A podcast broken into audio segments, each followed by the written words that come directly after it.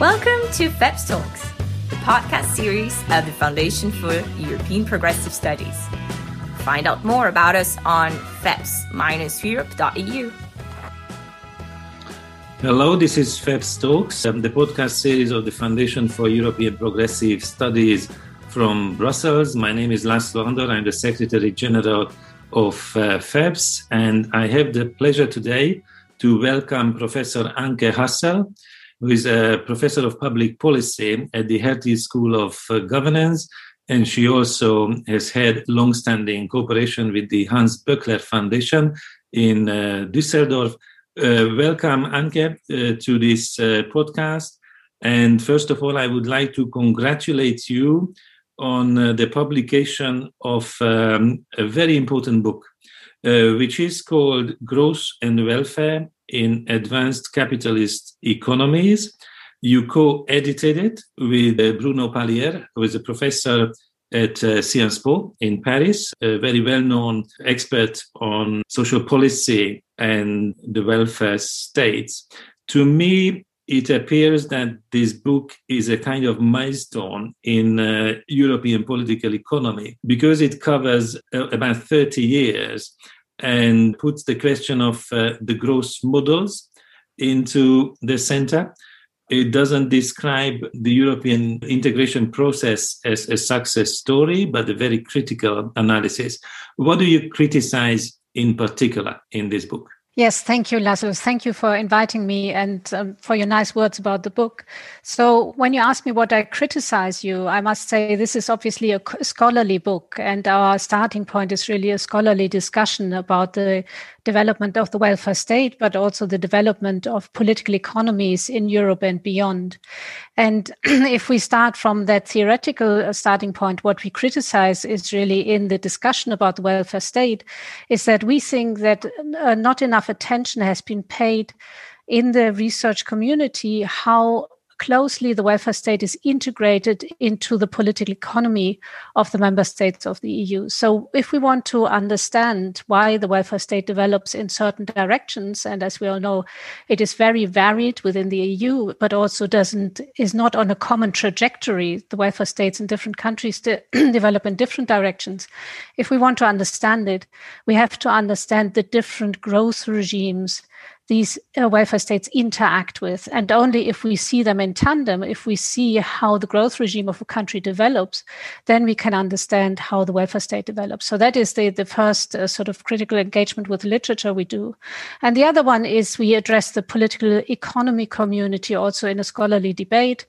And as you know, for the last 30 years, this has been very much uh, dominated by an understanding of a varieties of capitalism approach that we actually find very different types of capitalisms.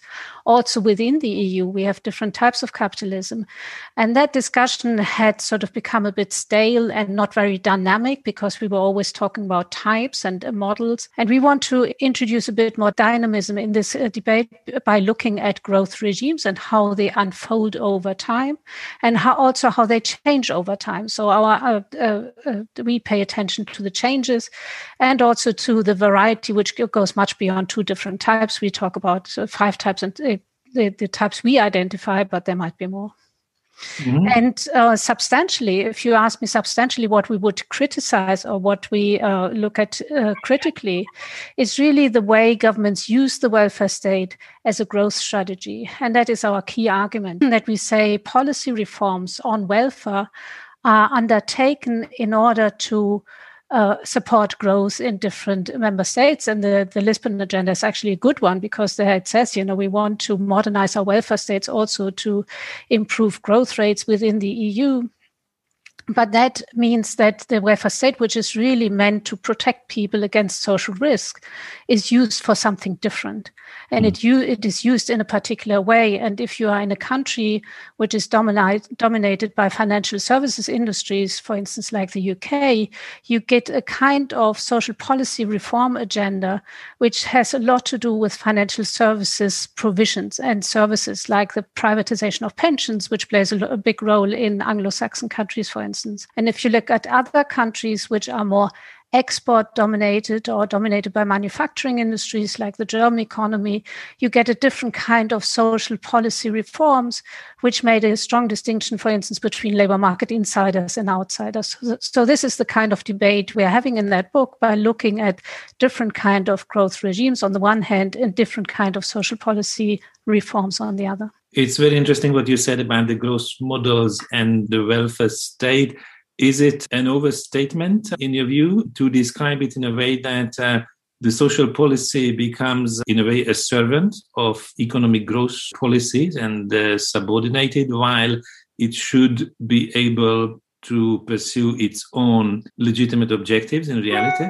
I wouldn't put it in such strong words. I wouldn't call it a servant because there are obviously in the electorate, there are certain expectations by voters what the welfare state should do. And there are certain political dynamics, for instance, when we look at pension reforms, that pensioners have an expectations, you know, that they're covered by basic pensions, etc. So, and in that way, there is an autonomous room of a room of for the welfare state, and it is not a servant to the economy. But what we see is that in addition to that, that governments use social policies in order to improve or in order to foster a certain growth strategy.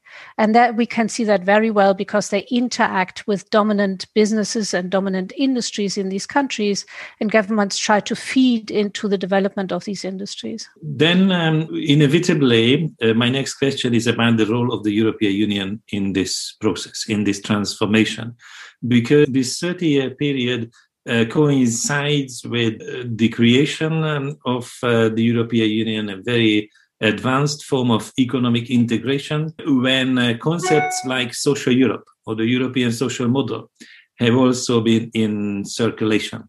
And um, obviously, I have to ask you whether you see the role of the European Union um, in a positive or a critical uh, light. Uh, can we uh, sum up um, what the EU got right or wrong in this period regarding the connection between the growth model and the social dimension? Well, that is a big question, especially over such a long period of time. But I think the fundamental observation, which we also have in the book by a, I think, excellent chapter by Fritz Scharpf, is to say that within the EU, we find a fundamental imbalance between the role of economic integration on the one hand and the role for social protection and social standards on the other hand. And that is uh, somewhat surprising if you look at the evolution of European economies, in particular Northern European economies, where we not only have economies that are highly successful. If you look at sort of competitiveness ranking um, worldwide, like the World Economic Forum has, we find on the top 10 uh, global league, we find the northern European economies. You know, Sweden is in there, Germany is in there, Finland is in there. So these are highly competitive economies. And at the same time, these are economies that provide a high level of social protection, a high level of social spending. So these are really the most advanced welfare states in the world at the same time as being highly uh, competitive. So in Europe, we actually know that social protection does not contradict economic success. It is more the other way around. We know that a lot of the economic success of the Northern European countries rests on a welfare system and also on, an education system and also on a public spending system, which is highly conducive for economic growth and business success. So in principle, we know that. But when we then look at the EU, we see that the EU has focused uh, very much on economic integration, as you said, and starting with the single European market. And the single European market has been instituted in a way that it always had an upper hand vis-a-vis other forms of integration. And that is both political integration, but also social integration. The, the role of economic integration was always dominant towards these other kinds of integration. And that creates problems because because then if we look at social standards, if we look at the role of social protection, we had not only cases where social protection had to be reduced in the light of, of the single European market, for instance, when it comes to freedom of movement, but also when we then look at the how the Eurozone has been instituted and has been set up, we saw that there was an inherent conflict between the way a, a mature welfare state is instituted and a mature welfare state functions in the member states of the Eurozone, and at the same time, the necessities of the Eurozone. So this contradiction has not really been solved, but, uh, you know, when we look at the experience after the financial crisis, we know what happened. You know, the financial crisis was followed by a debt crisis, and we know that in by addressing the debt crisis of the southern European countries, this led to deep interventions into the welfare state of southern Europe. And this was obviously a very painful process. And the EU and the social model or the so-called European social model was not able to stop that or to prevent that from happening. And I think that is problematic. And that is what we describe in our book. Right. Uh, you quoted uh, Fritz Scharpf, who is one of the authors um, in this book. Indeed, um, he has been, in the last 20, 25 years, a leading voice on criticizing this imbalance between the economic integration on the one hand and uh, the social uh, dimension on the on on the other hand. But how to address this imbalance? Is it possible to address it without much more solidarity? uh, in the European Union, um, or much more material solidarity, to be more precise.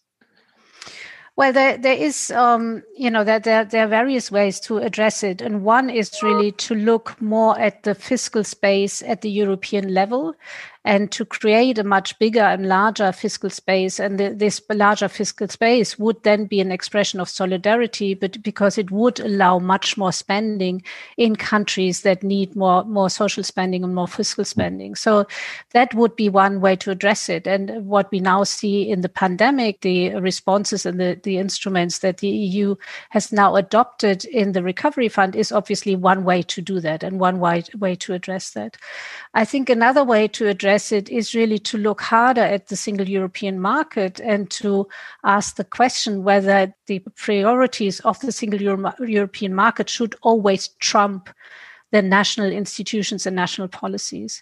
So I think we need to have a redress and a rethink about to what extent can member states protect their welfare system, they can protect their labor market institutions and labor market re- regulations also against the single European market. Mm-hmm. And there should be more flexibility also on the side of the European regulations that allow member states to protect their social standards better. So that would be another way to do that, which uh, does not have to do with European redistribution and the European fiscal space, but it is really about regulating uh, the single European market. So I think there are ways of doing that, and we should have this discussion about how to do it. Mm-hmm. If I understand correctly, you are quite critical about the crisis response in the previous crisis, the so called Eurozone debt uh, uh, crisis. But you mentioned at least one positive example about the COVID uh, crisis uh, response um, um, allowing me to think that perhaps there has been a, an evolution of the policy. Perhaps some lessons were learned about the past failure, and the recent year already was um, uh, more progressive, if we can say so, uh, from this point of view. Yes, I, I, think that's true, and I think that is true um, definitely, when we look at the response to, to the financial crisis, I think there has been a learning process. Uh, but also, I think the same is true for the single European market. I think there's also a learning process when we look at the relationship between economic rights on the one hand and social rights on the other hand. I think in both areas we see learning processes the my my criticism would be is that you know the adjustment process which we have seen after the financial crisis in the last 10 years was a very painful adjustment crisis for many southern european countries. And the learning curve in europe is just not steep enough. Uh, we learn at a very slow pace. We do learn. Uh, you know it's not that that people don't learn but it it definitely takes a long time. And we, we sometimes forget how much suffering that brings in certain countries if we look at youth unemployment, for instance, in, in Southern Europe, we know that there are real people suffering from these policies. And I would plead mm. that we should just sort of speed up the learning curve because, you know, we, we can learn faster if we really tried. Uh, okay, but is it part of the learning that uh, when the COVID uh, shock uh, came last spring, the European Commission uh, almost immediately came forward with um, a 100 billion euro loan scheme for supporting Kurzarbeit, uh, short time work arrangements in um, uh, the member states. Um, last summer, uh, they uh, put forward a reinforced youth guarantee. Um, in the autumn, they proposed a scheme for minimum wage coordination uh, to protect um, the lowest wages across Europe. So, does this um, represent a good and responsible crisis response for you? Yes, I, I, think the, the EU needs to figure out what role um, it really wants to play. I mean, in, certainly all these uh, responses were uh, the correct responses and they were necessary in the crisis because all member states needed some kind of Kurzarbeiter scheme. All member states need to find a, a new way of helping young workers to get into the labor market. So all these responses are right. The question is, you know, at what level should it be the responsibility of the EU? EU? What is the the role of the EU itself, and what is the role of the member states? And and there, I think, if we look ahead, we need to come to an arrangement where it is clear to what extent can the member states themselves deal with such a crisis mm-hmm. and are not part of the straitjacket of the economic system that the EU has created, in particular in the Eurozone? And to what extent is it the role of the Commission and the EU to uh, step in in these situations? And I think this discuss- discussion is not uh, finished yet. You know, we still have to have this discussion. What is actually the role of the EU and what is the role of the member state? Exactly. I think it's just going to be relaunched uh, to discuss seriously uh, the set of fiscal rules. And if I understand correctly, a progressive reform of the fiscal rules should be the key, in a way, to the sustainability of uh, the welfare states um, in the European Union.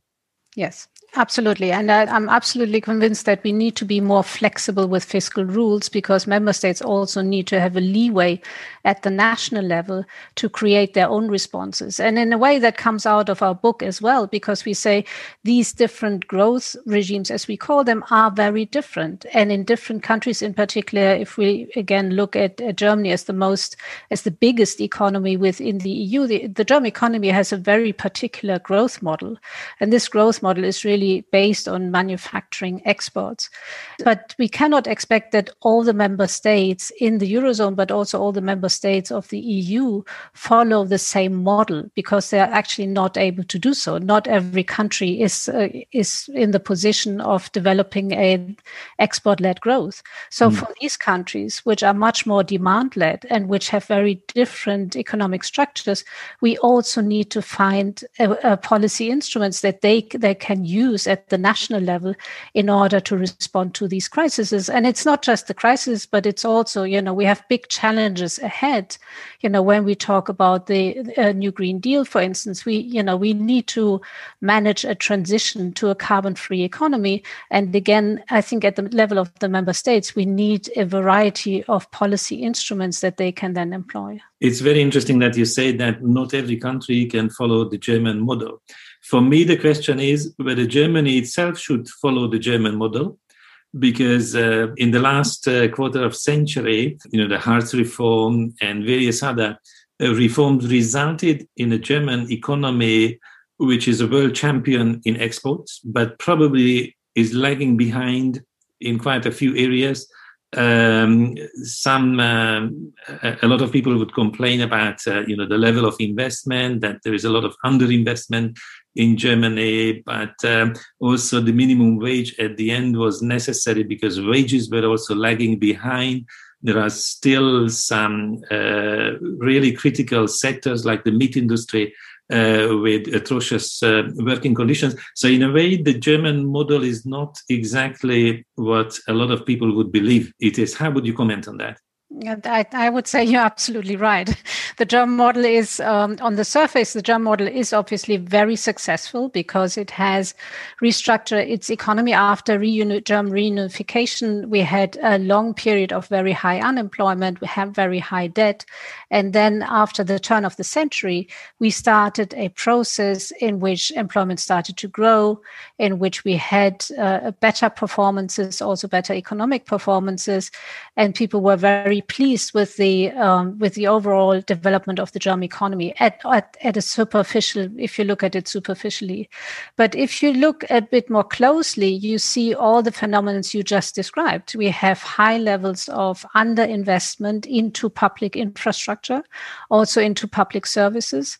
We have um, we had a continuous decline in the public sector. Public sector employment went down. We have also also as you described, uh, wages did not follow the European average. Germany has underperformed for decades when in comparison to wages in other countries. And not only that, we have an increasing divergence in wages between the manufacturing sector and the service economy, meaning that in the manufacturing sector, we actually have a wage development that is in line with productivity growth. But in the service sector, we have a wage development which lags behind the productivity mm. increases in the sectors. So, and that creates all sorts of problems. It creates a lot of problem of in-work poverty. Germany is a country that has very high levels of in-work poverty, which a lot of people don't really think when they look at the success of the German economy. We are just behind the Anglo-Saxon countries. We are just behind the some of the Eastern European countries, but we are not doing well. And despite the successes on the labor market, despite very low unemployment levels at the moment, in-work poverty has not really gone down. And the same is true for long-term unemployment.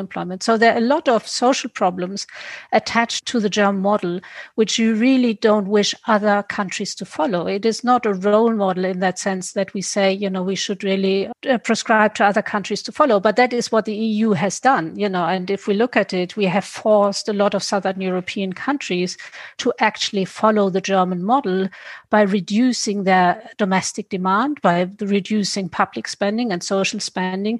The only thing that countries then could do was to engage in a process of disinflation by lowering wages and lowering public spending on pensions, etc. So a lot of the southern European countries are already on a German trajectory, mm-hmm. and they realize that it is actually a rather painful trajectory. And what you can see if you follow this path is that you do end up with very bad state of public infrastructure and not enough of public investment uh, in necessary infrastructure. So mm-hmm. I wouldn't recommend it. As you have mentioned the, the meat industry, I don't know why, whether you want to go into the question of the meat industry, which is a sort of, I think, a particularly embarrassing um, aspect of the German model, but it is part of that model. It is a part of the model of really driving down wages wherever you can, and that is, you know, what ha- what is happening not just in the meat industry. It is actually also happening in other industries, in agriculture, but also in the care industries. In some instances, we have a a model which is based on very low wages from for migrant workers coming from Eastern Europe. And they are posted. A lot of them are uh, hired by temping agencies, which then are situated in Eastern European countries. They pay very low Eastern European wages. They are posted into German slaughterhouses, and the and the, the slaughterhouses can use them because the German regulation, the legal regulation of outsourcing, is very generous and very loose. So a slaughterhouse can outsource main parts of its production within the same company and within the same uh, site of the plant to Eastern European temping agency who then send people on very low wages. And that leads to all sorts of problems and not just the wages, but also um, other kinds of fraud that is committed, illegal practices, health and safety practices are very poor. And uh, the, the, you know, German politics have also started to dismantle the health and safety regime within Germany. They have dismantled sort of labor inspections, etc. So it is also, you know, for companies very easy to engage in such a business model because the danger to being found out and then fined is very low. So this is really a bad part of the German economy. I think this would um, easily open a new chapter for the discussion about um, the obsession with trade surpluses and a kind of lopsided interpretation of what is economic competitiveness. But in fact, I would like to come back to uh, where we started the discussion, the growth model, because the way you described the German experience would justify a discussion on the need for a new growth model, as also in the European Union as a whole. Um, there is a discussion about the new growth model post coronavirus which should be greener, based on digital industry, knowledge based economy, uh, which is not entirely a new topic, but um, perhaps the, the recovery period should energize uh, discussions on such a new growth model. Is there such a debate in Germany now? Yes, there it to some extent there is, and the debate is shifting. I think until un, until about three or four years ago, the assessment of the German growth model was in the political discourse was very positive and just looked at uh, the trade balance and it looked at employment rates and it looked at the labor market. And uh, people in the government said, you know, we are doing very well. And they had a very positive view of, of the German uh, growth model. And that has changed. And it has changed in, in various ways. It has changed because the, the problems that uh, derive from low public investment, these problems are now visible. They are visible in the transportation sector. They are visible if you look at German rail, but they're also very visible now in the corona crisis when you look at uh, health authorities. You know, the German health authorities are not digitalized. They really battle with fax machines. You know, there's a big discussion about, you know, how can we uh, trace corona cases if we don't have the software to do so. If we find it very difficult to introduce new software because we don't have the IT systems in place and we don't have the IT managers in public authorities in place who can actually use them. So there's a big backlog of investments into digitalization in the public sector. And that has become painfully visible. Also, if you look at schools, how schools had to move to online teaching. And all of a sudden, it became clear that teachers in Germany don't even have an email address. They don't even have uh, access to a computer at school. They don't have any access to any IT equipment at school. And you think this cannot be, you know, the modern Germany that you would expect, but it, that is the case. So in terms of of investment into ICT, investment into digitalization, also, but more generally, investment into public infrastructure, the, the discourse has changed a lot. And this obviously is also tied in with a discourse into the carbon free economy because Germany obviously has signed the Paris Agreement. The, the, uh, and Germany is also part of the European discourse of a carbon-free economy, and they know that there is a big problem with the car industry. You know that the German car industry has to fundamentally change its business models because the combustion engine is the thing of the past and will not lead to a carbon-free economy. So there, uh, there's a lot of challenges, and the the change that has happened is that people are now much more willing to see the problems and to see the challenges and then also slowly to address them. If I ask you about, let's say, the greatest single risk factor out of the coronavirus crisis uh, for the social policy and the welfare state uh, in Europe, what would you highlight? Um, something which uh, you know the policymakers would need to pay great attention to in order to get the recovery right and ensure that uh, the welfare state doesn't emerge from this uh, crisis in a much more precarious um, uh, situation? I think we cannot quite oversee the effects of the corona crisis because we are still in a phase where a lot of businesses are protected by short-term working schemes and by other help and uh, uh, state subsidies. So we you know in, in germany we now have a discussion about zombie companies that are kept alive because they you know they, they can do so. But once the crisis is over or once we move out of the current wave then it will be much more visible to see the damage which uh, Corona has done to the economy and therefore to the labor market and therefore also to, to and lead to many social effects. So I, I think at the moment it's very difficult to oversee what is going to happen in a year's time or two years' time when we come out of the crisis. If we ask me sort of who are the people who are probably